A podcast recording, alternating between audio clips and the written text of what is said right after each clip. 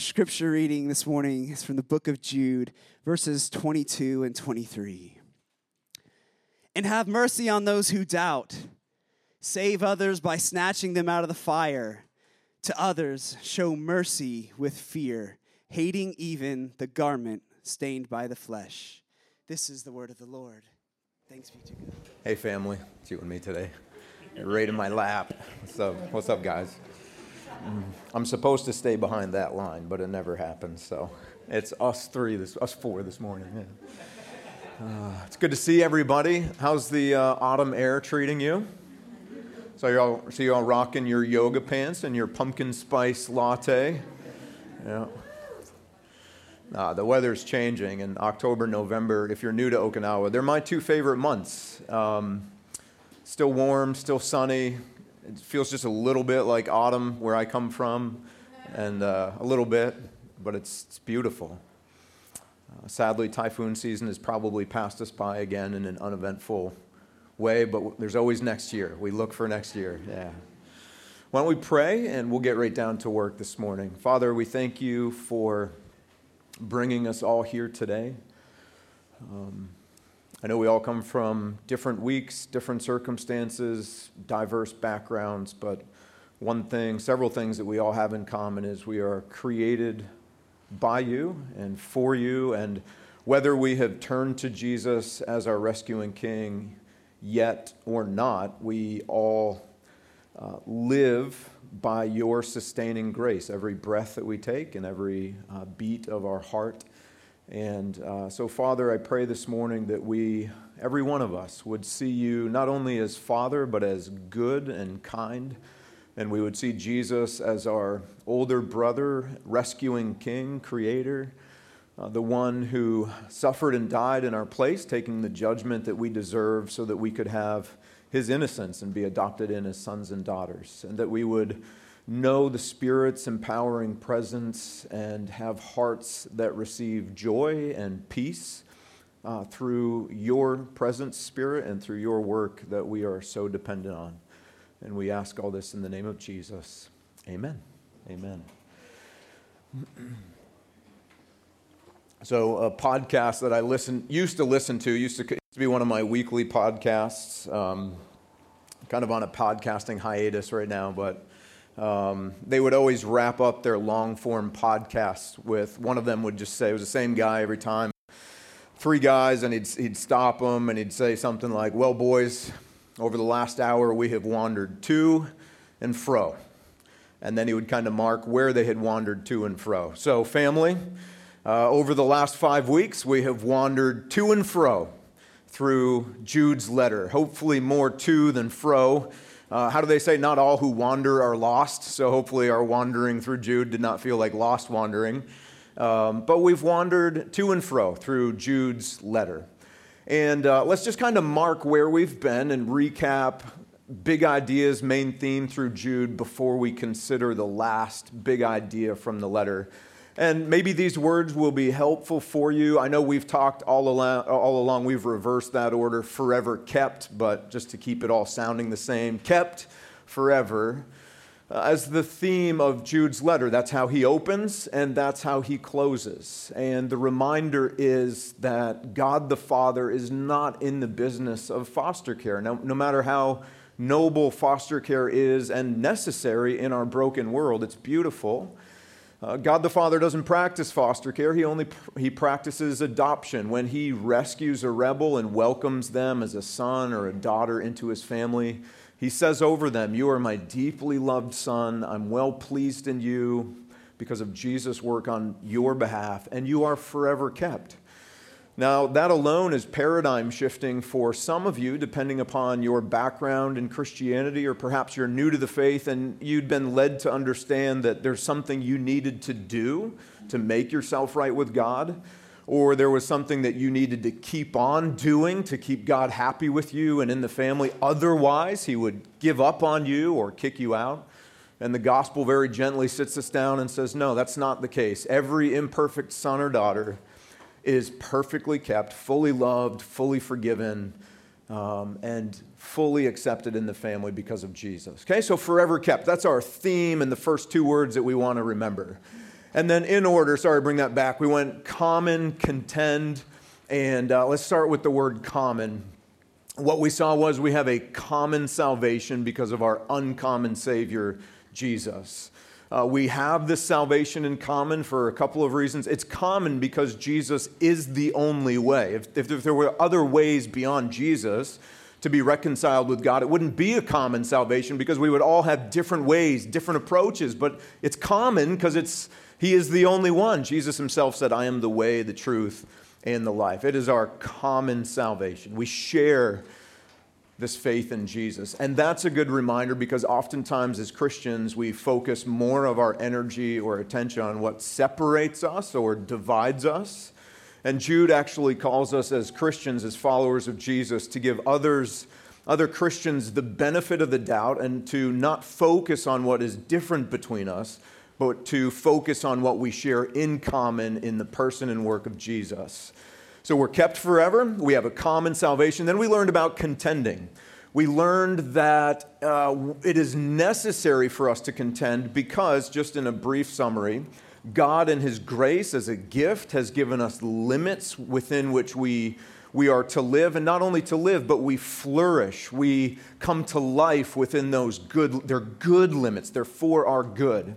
But there were people among these churches that Jude says were perverting the grace of God and leading people to view those limits not as good and kind, but as oppressive and repressive and backwards and not keeping with the times. And so they would reject those limits and um, even call into question God's goodness in those limits and lead Christians to live a life beyond the limits of God's grace, right? They were perverting the gospel of God's grace. And so Jude says, look, your church family is supposed to be a beautiful, safe harbor where people can find rest, restoration, and reconciliation. And it will be insofar as you contend for the faith and you joyfully live within the good limits that God has given you. He talked about limits as it relates to their sexuality, identity, and expression, but in all of life. He said, But if your church begins to move beyond those limits, limits or disparage them, you will cease to be a beautiful place. Your family will cease to be a safe harbor, and there will be no redemption or rest. So contend for the faith. And then last week we learned about the word keep. Uh, the word keep kind of answers the question all right, Jude, great. How do we contend for the faith? And it was very simple, remember? Jude started out by saying, I want you to remember the warnings of the apostles. Why? So we don't freak out. Jude's basically saying the apostles warned 2,000 years ago that in every generation, in every church, there would be people who question the authority of Jesus, question the goodness of God, question the reliability of the scripture, question the existence of these good limits, and lead, they themselves would press and they would lead others to live beyond the good limits that God has given us. She was like, don't freak out about that. It's not the end of the world. It's, it's common. It always has been and it always will be until Jesus returns. So instead of freaking out and focusing all of your attention on these people and living like the sky is falling, rather, just work hard to keep yourself or to remain in God's love as a family. And the way that we do that, do you remember how we remain in God's love? There's three things. We build each other up on the foundation of our most holy faith, the gospel, right? We stay on the foundation of the gospel together and we build each other up. We pray in the Spirit for each other. And together as a community, we learn to reorient our hope ultimately on Jesus instead of people, places, circumstances, or things. And that's Jude's letter. That's it. You got it. That's, that is essentially Jude's letter, except for the final piece today. And the word that we will focus in on today is care. And here's our big idea from the text that Grant already read for us. We'll read the two verses one more time again. Uh, any of you, for those of you who were around during the summer, remember our uh, Ordinary People Gospel Power series? And we had kids reading every week. And remember, their passages were like 400 verses long. And as soon as we finish the kids series, we go to Jude, where like the average public scripture reading is two to three verses, and we're just handing them off to adults. Like, hey, read this. So, kids, if you're in the room and you tackled one of those incredibly long, not only long, but they were full of hard words, uh, we didn't necessarily do that on purpose to torture you, and, and I just want to commend you again for your bravery and your work. It felt torturous, didn't it? Listen. Listen. Speak, speak for every mom in the room. Okay. The entire chapter of Joshua. Right? Yeah. There was there were some rough moments. There were some rough moments, yeah. So I guess I'm issuing a public apology. I think that's what I'm doing. Thank you. Next year we'll do it differently, okay? We'll, we'll, we'll still include the kids, but we'll find a way to tag team with adults or something. Something. Something. We'll, we'll change it up. All right, here's our big idea. When family members doubt, deconstruct, and distance, Jesus calls us to kindness, not condemnation. Okay? When family members doubt, deconstruct, and distance, Jesus calls us to kindness, not condemnation. If you like outlines, here's the way that we'll break our passage down and some ideas that we'll consider this morning related to the big idea. Uh, first, digression. We'll just look briefly. We've already seen that Jude is all about digressions. He likes patterns. He usually, usually uses patterns of three. He uses one today. Uh, we're going to see briefly the repercussions where doubt turns into deconstruction and deconstruction turns into a distancing from the God who is good. So, how do we respond? when this happens in our family? Well, the same way we respond to anything else in life, we look to our dad, we look to our father to see his character, to see how he responds, and to hear how he calls us to respond. And there's, there's our answer. So that's what we'll do this morning.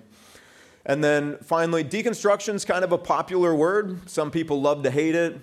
Um, everything that is wrong in the world is related to deconstruction. Uh, some of you, some people have come to appreciate the word deconstruction. It has some nuance to it. So I just want to lead us as a family briefly to consider some of that nuance. I want to show you how some deconstruction is necessary for your soul, it's important. I want to show you how some deconstruction is going to seek you out and happen to you, whether you want it to or not, whether you want to deconstruct, right? And then we'll consider kind of a third aspect of deconstruction, and it's really the aspect that Jude hones in on how deconstruction can happen in a very unhealthy and dangerous way, and how the consequences for your soul are profound and, and worthy of our consideration. Okay? So, digression, dad, and deconstruction. And if you prefer pictures instead of words, I can show you my uh, journal later today because I just, I just used the pictures. But there's the words for you. So let's consider repercussions in our first, uh, first line of thinking under digression. And as we do, let me just read our two verses again. Do I have a kid? Any kid want to read the two verses? A little redemption. All right, verse 22. Have mercy on those who doubt, save others by snatching them out of the fire. To others, show mercy with fear, hating even the garment stained by the flesh. So we see here in, in Jude another, another digression. Like we already mentioned, he loves patterns of three. Uh, throughout the letter, we've seen multiple patterns of three, and he likes to show digression. Usually, if you remember, the digression that he was working to show us was related to look, life is as it's meant to be when you live within God's limits that are an act of kindness from him, and therefore you're flourishing. But as you digress away, here's what's going to happen as you digress further, and then eventually you step beyond God's kind limits. He's been showing us that pattern of digression all along. And this one's very similar. Uh, three key words. The first key word is doubt, right? That's kind of the first step in the digression. Now, um, I'm not throwing shade at doubting, and Jude is not throwing shade at doubting. We'll break this down a little bit uh, in a few minutes there are healthy ways to doubt and there are unhealthy ways to doubt. And um, you probably should be working through the exercise of doubting some things in your soul. Okay, so we'll kind of consider healthy and unhealthy ways to doubt in a moment. But first, just kind of the, the meaning of that word to doubt basically indicates an internal argument that's going on in your soul. There is conflict, maybe what you have always thought to be true now you're not sure about. Maybe something in life has happened to rattle you or rock you. Uh, for whatever reason, there is this, this internal doubt. It's a debate going on within your own soul, and it's creating turmoil in your life. And so, in Jude's context, what he's saying is there were a lot of people in the church who were beginning to doubt because they were so influenced by those who were rejecting the limits that God had given in his kindness. And so, I imagine their doubts were related to well, is, is there really a God? Is God actually just? Is he actually kind? Is he actually loving? Are these limits real and from God, or are they socially constructed to make me just obey and conform? Right? Lots of doubts. And so for Jude, this digression would be the doubts would be seed form, right, that are being planted in the soil.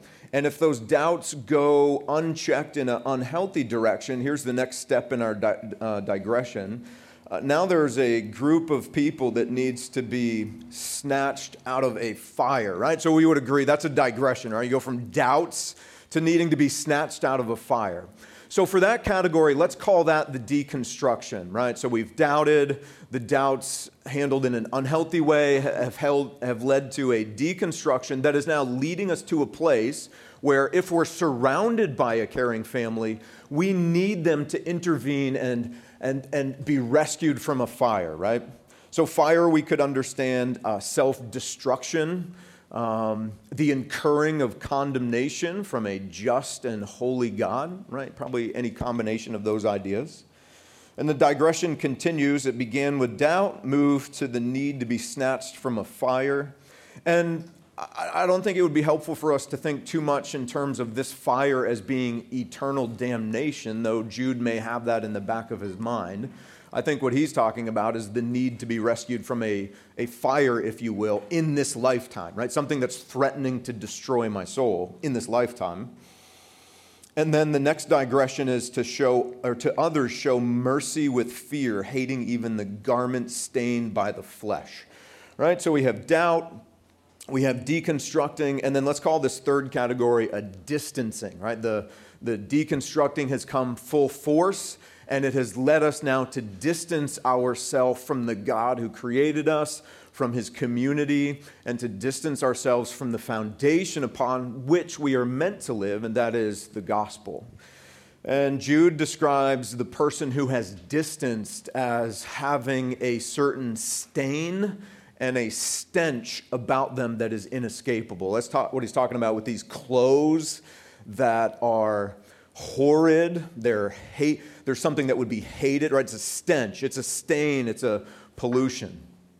Um, it made me think of Mike Rowe and his long-standing show. You guys remember it? All right. Do you guys, do kids these days, you watching that show still, or is that parents? Like, are parents watching Dirty Jobs? All right, clearly parents. If you're in your 20s, are you watching Dirty Jobs? All right, see. Yeah, that's what I thought. Sorry, but it's all I got, all right?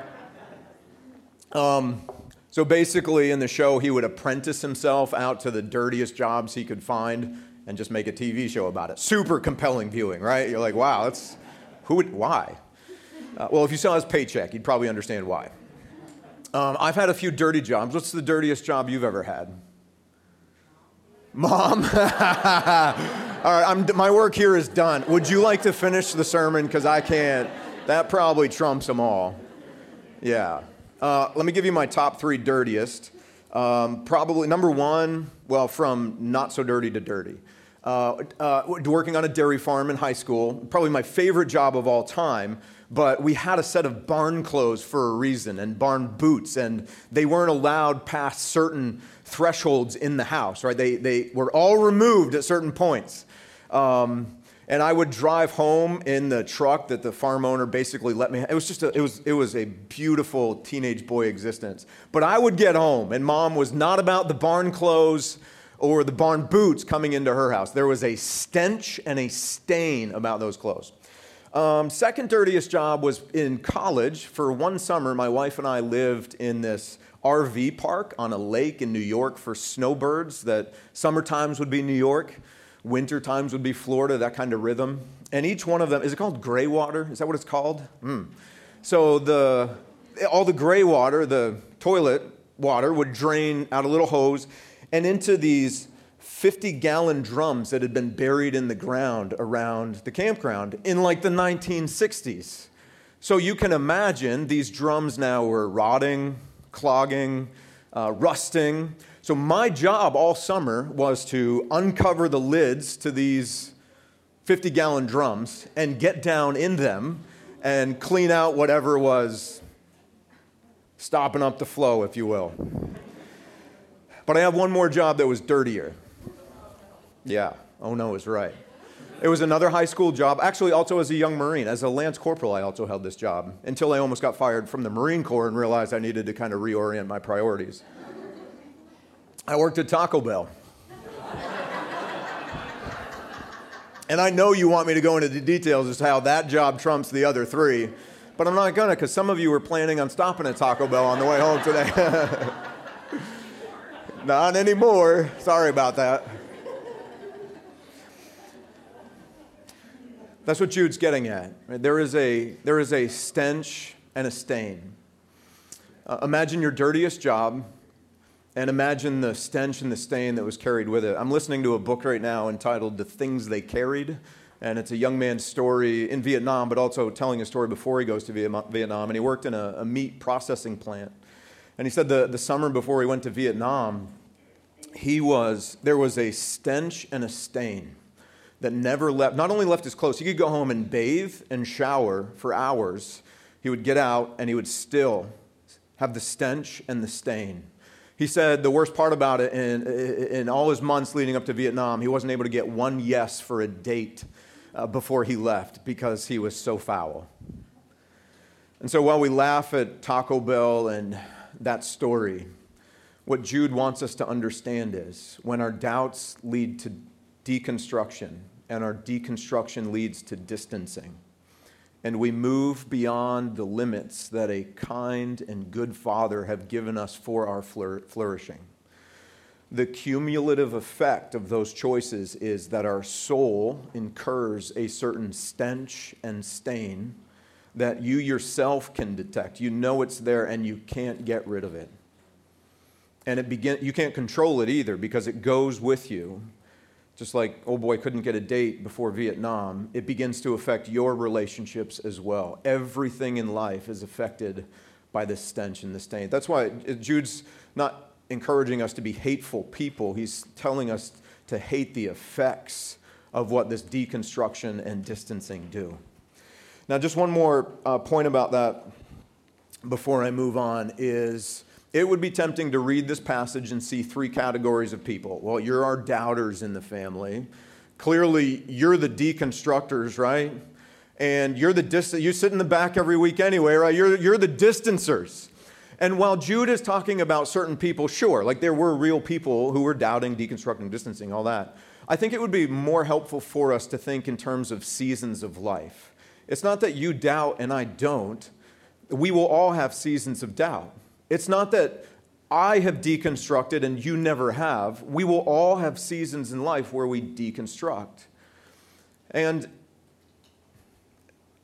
I don't know, can anybody tell a story? From, uh, can anybody in this room tell the story of their life and suggest that they have never distanced themselves from God? So I don't think it's helpful for us to think in terms of strictly just people, uh, but specific seasons in life probably would be better. So then the question is if we all have seasons like this, if you all work at Taco Bell, um, how should we respond as a family? And that's our next, our next uh, point. We, we look to our dad to see how sh- we should respond. So we saw Jude's digression already. Now, now let's just consider the action words that we already saw in here.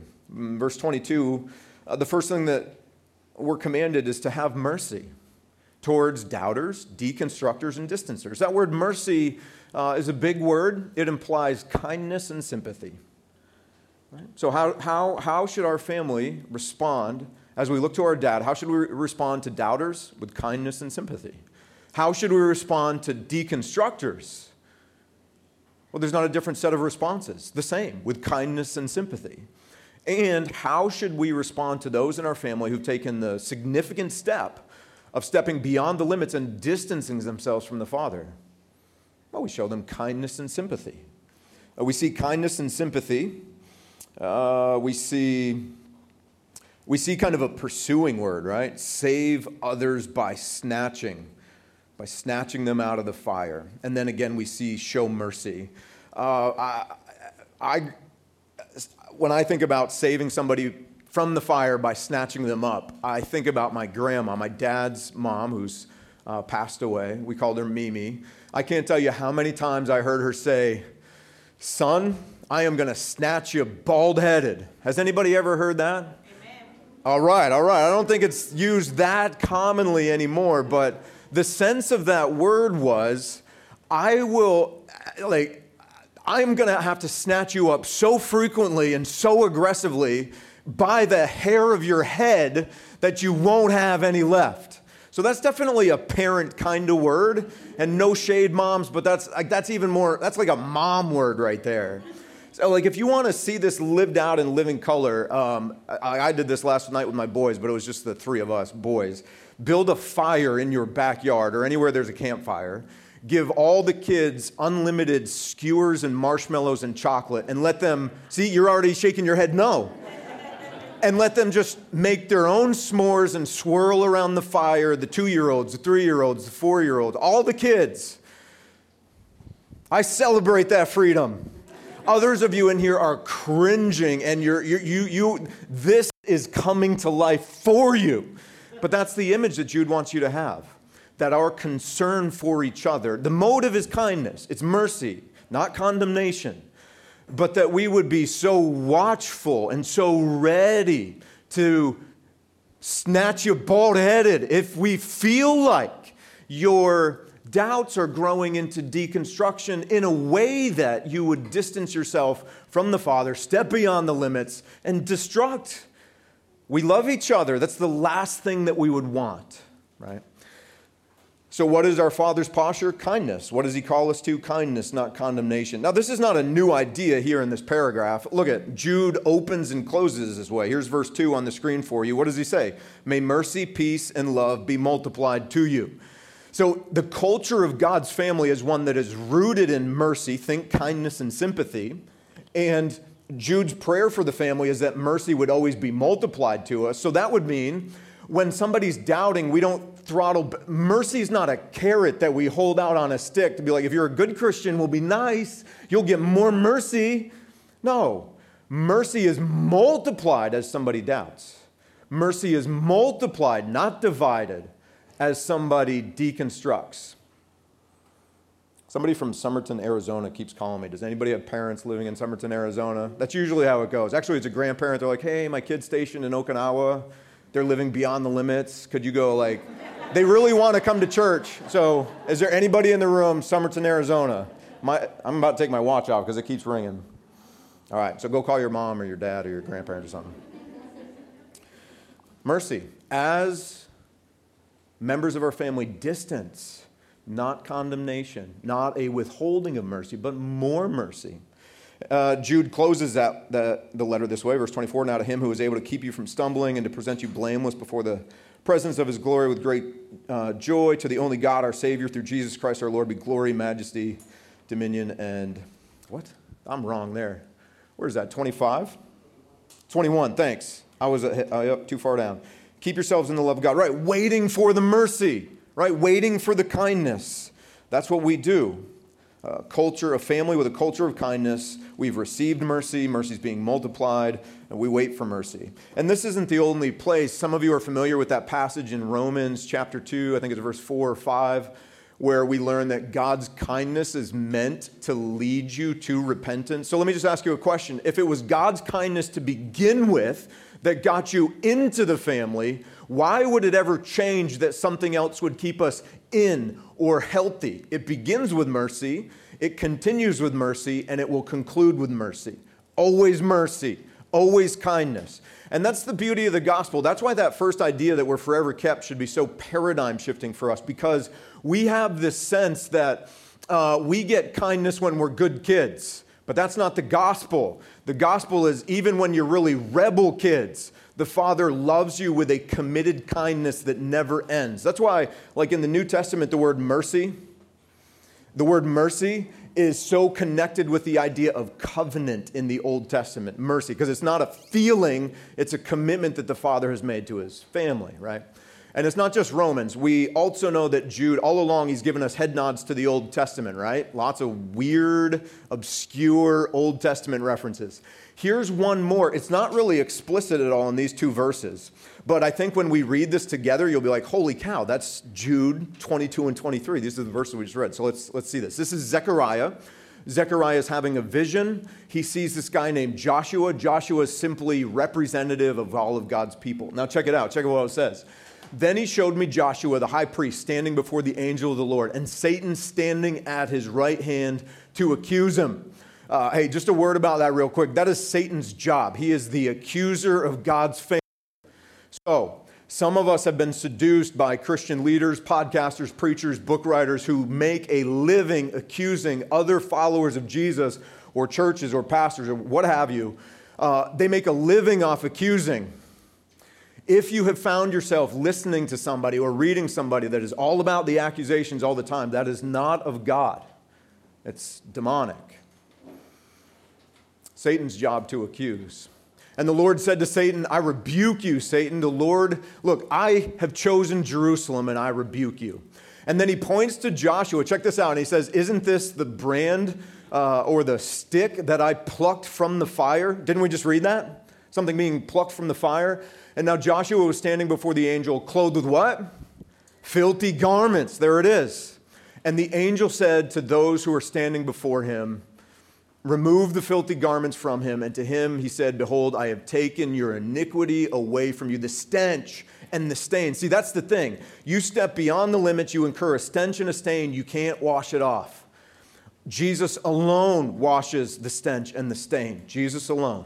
And he says, I've taken it away from you, and I'm going to take those rotten clothes, we're going to burn them, and I'm going to give you a brand new set of clothes. You'll have innocence, the stench and the stain. Rid, somebody wrote a book one time with the title, Rid of My Disgrace, or Rid of Your Disgrace. Beautiful gospel title, right? So this idea is everywhere. So, where have we been so far? We've seen uh, the digression in these two verses and the repercussions that come as doubt grows into deconstruction, grows into distancing. Then we considered the question how, as a family, do we respond? And we look to our Father, some very clear statements in this letter, but also throughout all of Scripture. And we learn that in all situations, God's family is to respond with mercy, sympathy, and kindness, not condemnation.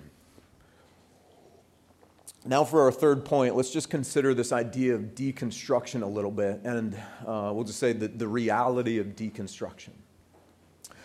To get us started in this portion, I just want to uh, draw your attention to a quote that I find very helpful. It's from uh, Dr. Eric Mason, uh, who's also a pastor. He pastors in Philly, my f- second favorite pastor in Philly. Um, he says, uh, the reason I like this definition is I'm a simple man and it's three words long. Okay, so that's helpful.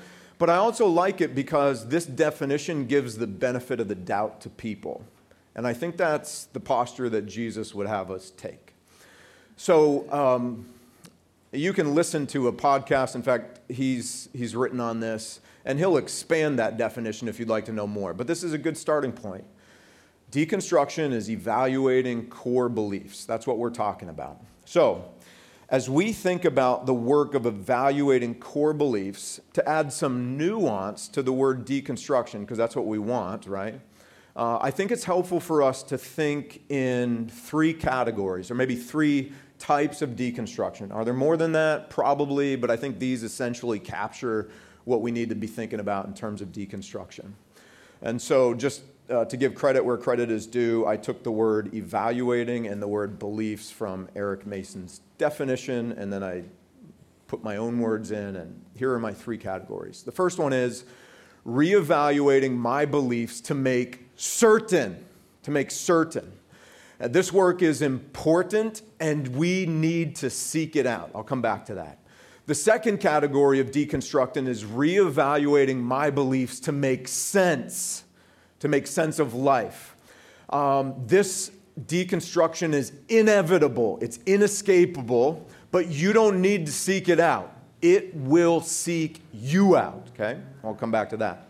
The third one is deconstruction as evaluating or reevaluating my beliefs to make space, to make space between me and the God who created me, to make space between me and my God's family, to make space between me and his authority, his word, right?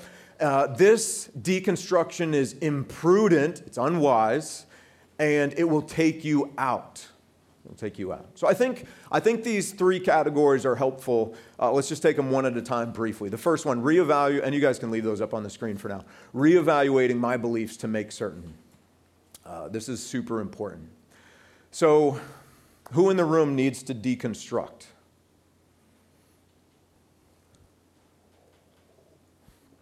Everybody in the sound booth. Is it going that badly this morning? Sorry, guys. Um,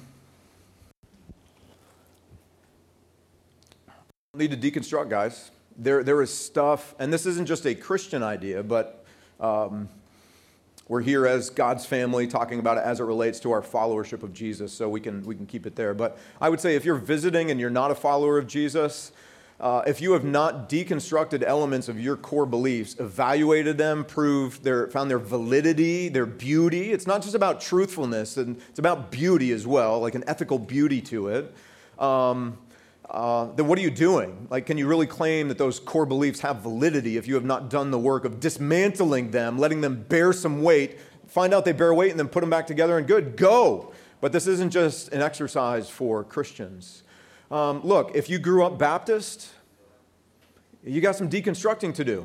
If you grew up in your grandparents' Methodist church, you got to deconstruct. Presbyterian, Anglican, um, Catholic, Episcopal, Lutheran, if you grew up in a small country church where the parking lot was, or all the country churches, I remember growing up, like, uh, there were no yards. It was just all cemetery around the, the church. You, you know what I'm talking about? If that's where you grew up, you have stuff to deconstruct. If you grew up in pews with orange carpet and you had American flag, Christian flag, you had, this was, there was like a 10 commandment shaped tablet right here with last week's offering numbers.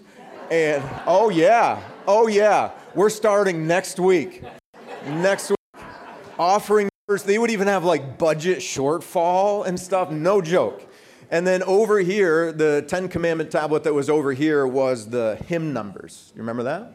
Hymns, uh, not preferred pronoun like he, him, her. Uh, hymn is a, it's a book with songs in it and musical notes. Okay, that's a hymn, hymn book. Anyway, that's a hymn book. You got to deconstruct.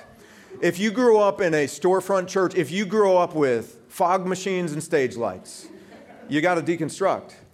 Guys, if you attend Pillar Church for your entire time in Pillar, Okinawa, if this is your view the whole time, there will be things that you need to deconstruct, okay? All we're saying, deconstruction is the daily work of bringing the faith structure that I inherited from my parents or my people. And if you can think of it as a foundation with a framework built on top of it. And uh, kind of similar to Mike Rowe, but you've seen like those extreme home makeover shows, right? And very often it's just cosmetic work or remodeling. But occasionally, and maybe some of you have purchased homes like this, Nick, I know we've talked about this. You get into a place and you want to remodel it, and you find out you just have to rip it down.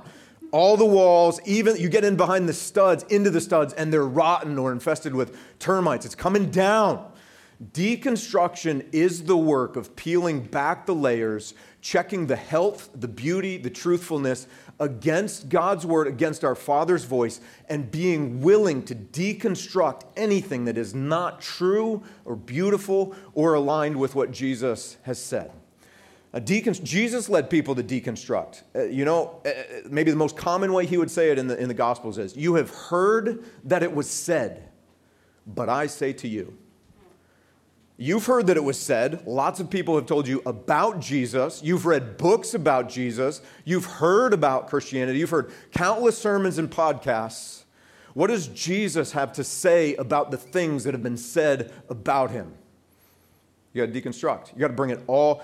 Following Jesus is one big invitation to deconstruct for the rest of your life. Meaning, daily you are now, with Jesus is your authority, so you surrender self authority so, any preconceived ideas about uh, your social views, your political views, your sexual views, your financial views, right on down the line, You bring them to Jesus, you deconstruct them, you find what is true and beautiful, and Jesus reconstructs on the foundation of the gospel. It's important. You got to seek it out, okay? We're going to move on from that one. My beliefs to make sense. This one, um, this is what happens in trauma. This is what happens in crisis. This is what happens in abuse. This is what happens in extreme loss. This is what happens after a divorce. This is what happens after incredible pain. And we think of people like Job. This happened to Job. We think of people like David and the words that a Job or a David would say Where are you, God? How much longer will this be? I can't see you. I can't hear you. Are you ever going to answer me back? And this is where we deconstruct God, are you really there? God, are you really good? God, are you really just? Can I really trust you? Because I don't feel any of those things right now in this pain. And all I can really say about that is, you, well, first of all, you don't want to seek it out, but you can't seek it out. It's going to seek you out in this lifetime. And somebody else can't walk it through for you. There's not a book that can walk it. Your soul will have to go through this season. Um, you're going to go through it. But what I would say about these first two, making certain and making sense, last week, the passage we consider in Jude gives us the safety framework, if you will, on how to entertain our doubts and deconstruct in a healthy, life giving way. Remember last week we learned about building each other up in our most holy faith? So we learned about a foundation, a family, and a fight. That's where you deconstruct, that's where you entertain doubts in the middle of a safe family, not in isolation. Doubts and isolation turn to despair, turn to deconstruction, turns to a, a casting off of God's uh, good authority, and it's self destruction. Okay, so doubt and deconstruction in a safe community. So, admittedly, some of us have been a part of churches where it wasn't safe to ask hard questions. It wasn't safe to share that I'm doubting some core belief, right? So, it is key that you're part of a family where it's safe and it's beautiful part of a family. The doubting and the deconstruction happens on the foundation of the gospel, right? It happens there, and that's where we rebuild. Um, and it happens with the acknowledgement of the. In other words, where Jude says, we want to be part of a family that's committed to building us up, building each other up in the most holy faith. Be part of a family that will be kind, compassionate, show mercy, encourage the questions, uh, be with you in the doubts, help you deconstruct in submission to Jesus, and all along the way be committed to fighting for your joy, right? That's where doubts and deconstruction happen in a, in a healthy way. Uh, finally, reevaluating my beliefs to make space. This is imprudent, and that's what takes you out. There's a verse in Proverbs, Proverbs 14 12. It goes like this There is a way that seems right to a man, but its end is the way to death. That is deconstruction to make space when the motive of your deconstruction is to distance yourself from God, to call into question the reliability of His Word, to point out all the hypocrisies of His family so you can be free from that accountability as if you're not also a hypocrite at some level. Like when those are your motives, it seems right to you, but that distancing will always result in death. But it, seems right. Seems right. Uh, recently, I was. Um, uh, I've been reading and following Lecrae as he's been very public in his own personal conversation, his journey. Boy, that's so small. I'm sorry, guys. Can you read that? All right, good. Um, as he's been sharing from his own journey in, in some deconstruction. Look at what he says. He says, one type of deconstruction actually involves using scriptures to deconstruct unhealthy ideas and practices. That's what we're talking about, the first one. Christ himself did this by deconstructing the Pharisees, right? That's what we said. You've heard it said, but I say to you, using scripture to challenge things. Healthy, okay? Then he says this. Many millennials, uh, he, he is a millennial, so don't be offended, millennials, okay? We are using culture to challenge scripture. Uh, this often leads to culture taking precedence over scripture, and sadly, people begin to deconstruct themselves out of the faith. We begin to question the Bible because it doesn't line up with culture. Unhealthy. And then just two more quick things. He says, So people look outside of God for answers and find themselves being thrown around by every wind and wave of doctrine. I've been here. Where God and morality are out of the picture, you now have license to make decisions that can wreck your marriage, family, mental health, and body. That third category of deconstruction is all about license and freedom, okay? Last, last piece. Lastly, deconstruction is only part two of a healthy faith. The goal is not to tear everything down and live there. First is construction, then deconstruction, then reconstruction. Reconstruction leads to a stronger faith where you've thrown out unhealthy views and see Christ clear. That's why you've got to do the hard work of deconstruction. In the family, uh, a family committed to fighting with and for you on the foundation of the gospel. Uh, just fantastic writing uh, from Lecrae. I really appreciate his willingness to share so publicly. Um, it's good. Uh, that was on Twitter. Again, your parents. I know you guys are rocking the TikTok, but uh, Twitter is like an alternative form of social media that predates uh, what you're all using now. Okay, that's where I follow your parents and your gra- and your grandparents. Paul says something about this in Galatians. What do we do when people in our family distance? Right? They've deconstructed. They distance. He said in Galatians 6:1, brothers, if anyone is caught in any transgression, you who are spiritual should restore him in a spirit of gentleness. See, there it is again even in the distancing, when deconstruction has come full bloom, still kindness, gentleness, real clarity, right? Hard conversations. This is the snatching out of the fire conversation, but gentleness and kindness, keeping watch on yourself lest you too be tempted. Now, let me just, I just need to say uh, maybe one thing before we finish. What, what is our responsibility as a family if we have done everything we can to snatch out of the fire and to call somebody back? But they are intent on maintaining a profession of faith in Jesus, but living beyond the limits. Or maybe they let the uh, confession of faith go and they just press full on out into limits beyond God's kind kingship. What, is, what does sympathy and kindness and compassion look like there? I want to show you a verse that's not going to feel like sympathy or mercy or kindness, but I want to show you how it is, okay? We've done this as a church family, maybe not recently, so if you're new, it's not something you've experienced. This is 1 Corinthians 5, actually taken out of a chapter where there was incredible, incredible sexual brokenness, right? There was a man living way beyond God's good limits for sexual expression. And so he says to the church, after you've done everything to pursue him, to be kind, to be compassionate, to snatch him out of the fire, but he persists, when you gather, I want you to publicly deliver this man to Satan for the destruction of the flesh, so that his spirit may be saved in the day of the Lord. Now, if we took a vote right now, who's voting mercy and compassion? Because it doesn't feel that way, does it?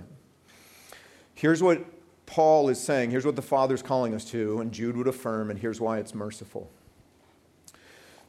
If it is true that life beyond the limits destroys you and destroys your soul, and it is true that God calls us to love and to show mercy. Would it ever be loving or merciful to affirm somebody's life beyond the limits of God's good kindness? No, it would not.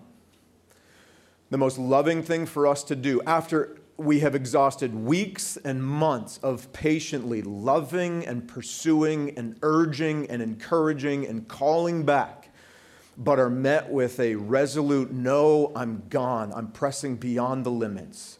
This is the Father calls us to a radical act of mercy, and here's why it is an act of mercy. We are saying, okay, you're gone. So that you understand, we need to publicly say, your intention to keep going and be gone is an evidence that you are not in submission to Jesus, likely not one of his kids, maybe, but we don't know. It's in question now and that likely you rather are pursuing Satan rather than God, pursuing your own autonomy, your own freedom, your own self fulfillment. And it's going to destroy you, not just in this lifetime, but you will be met with judgment and condemnation when Jesus returns. And that's the last thing that we want for you. So here's our prayer as a family that would be shaped by 1 Corinthians 5. The prayer in that, notice he says, for the destruction of the flesh, meaning that in going beyond the limits hard, they would hit rock bottom, that the consequences, the stench, and the stain would become overwhelming and overbearing, that they would get their fill of everything they want and find out that they're not satisfied, they're starving. And that in this lifetime, they would cry out to Jesus for mercy and receive it rather than taking their rebellion to the grave and meeting with judgment. That is why this is the most compassionate thing that we can do, the kindest thing. It's not done rudely, It's not done publicly. It's not done to manipulate. The goal at this step is always reconciliation and restoration, accompanied with a posture of kindness. The hope being that this person will cry out to Jesus for mercy as they hit rock bottom and run back to the God who gives it and run back to his family in this lifetime. You got to take a long view with this, though. It's not short. We as a family have walked this out multiple times here in Okinawa, and I will be honest with you. We have yet to see somebody who has pressed beyond the limits, for whom we've had to take these steps, hit that rock bottom, cry out to Jesus for mercy, and run back. But we can't take a short view in this, guys. It's a long, it's a lifelong view, and I believe that in this lifetime, each of those people that we have taken this step with will hit rock bottom and will cry out to Jesus and will receive mercy because God promises that He forever keeps His kids, the doubting ones, the deconstructing ones, and yeah, even the distancing ones. Remember the story of the prodigal son? Straight up distancing right there. What did his dad do for him when he came home? Remember? A couple things. Ran down the driveway, gave him a kiss, threw him a party, big party. But what was really significant? What did he give him? a ring and change of clothes, just like Jude said. That's our hope, right? The mercy of Christ. And that's why that is a kind step. All right, I got to be done. I need to show mercy to you. Uh, let me just close. This, these are lyrics from a song that we're going to sing. Grant, if you and the team want to come forward. Um, I know we didn't talk a lot about that middle category of deconstruction that seeks you out in trauma and pain. But I think it would be appropriate for us as a family to acknowledge that there are multiple people here this morning who are in that kind of a season. And I want you to know that this is a safe family for you to be in. You can express all of the doubts, you can express all of the fears, you can express all of the emotions, you can tell the truth about where you are, and you will find, I pray, a merciful and kind and not perfect, but attempt at kindness. That is our, our, our hope.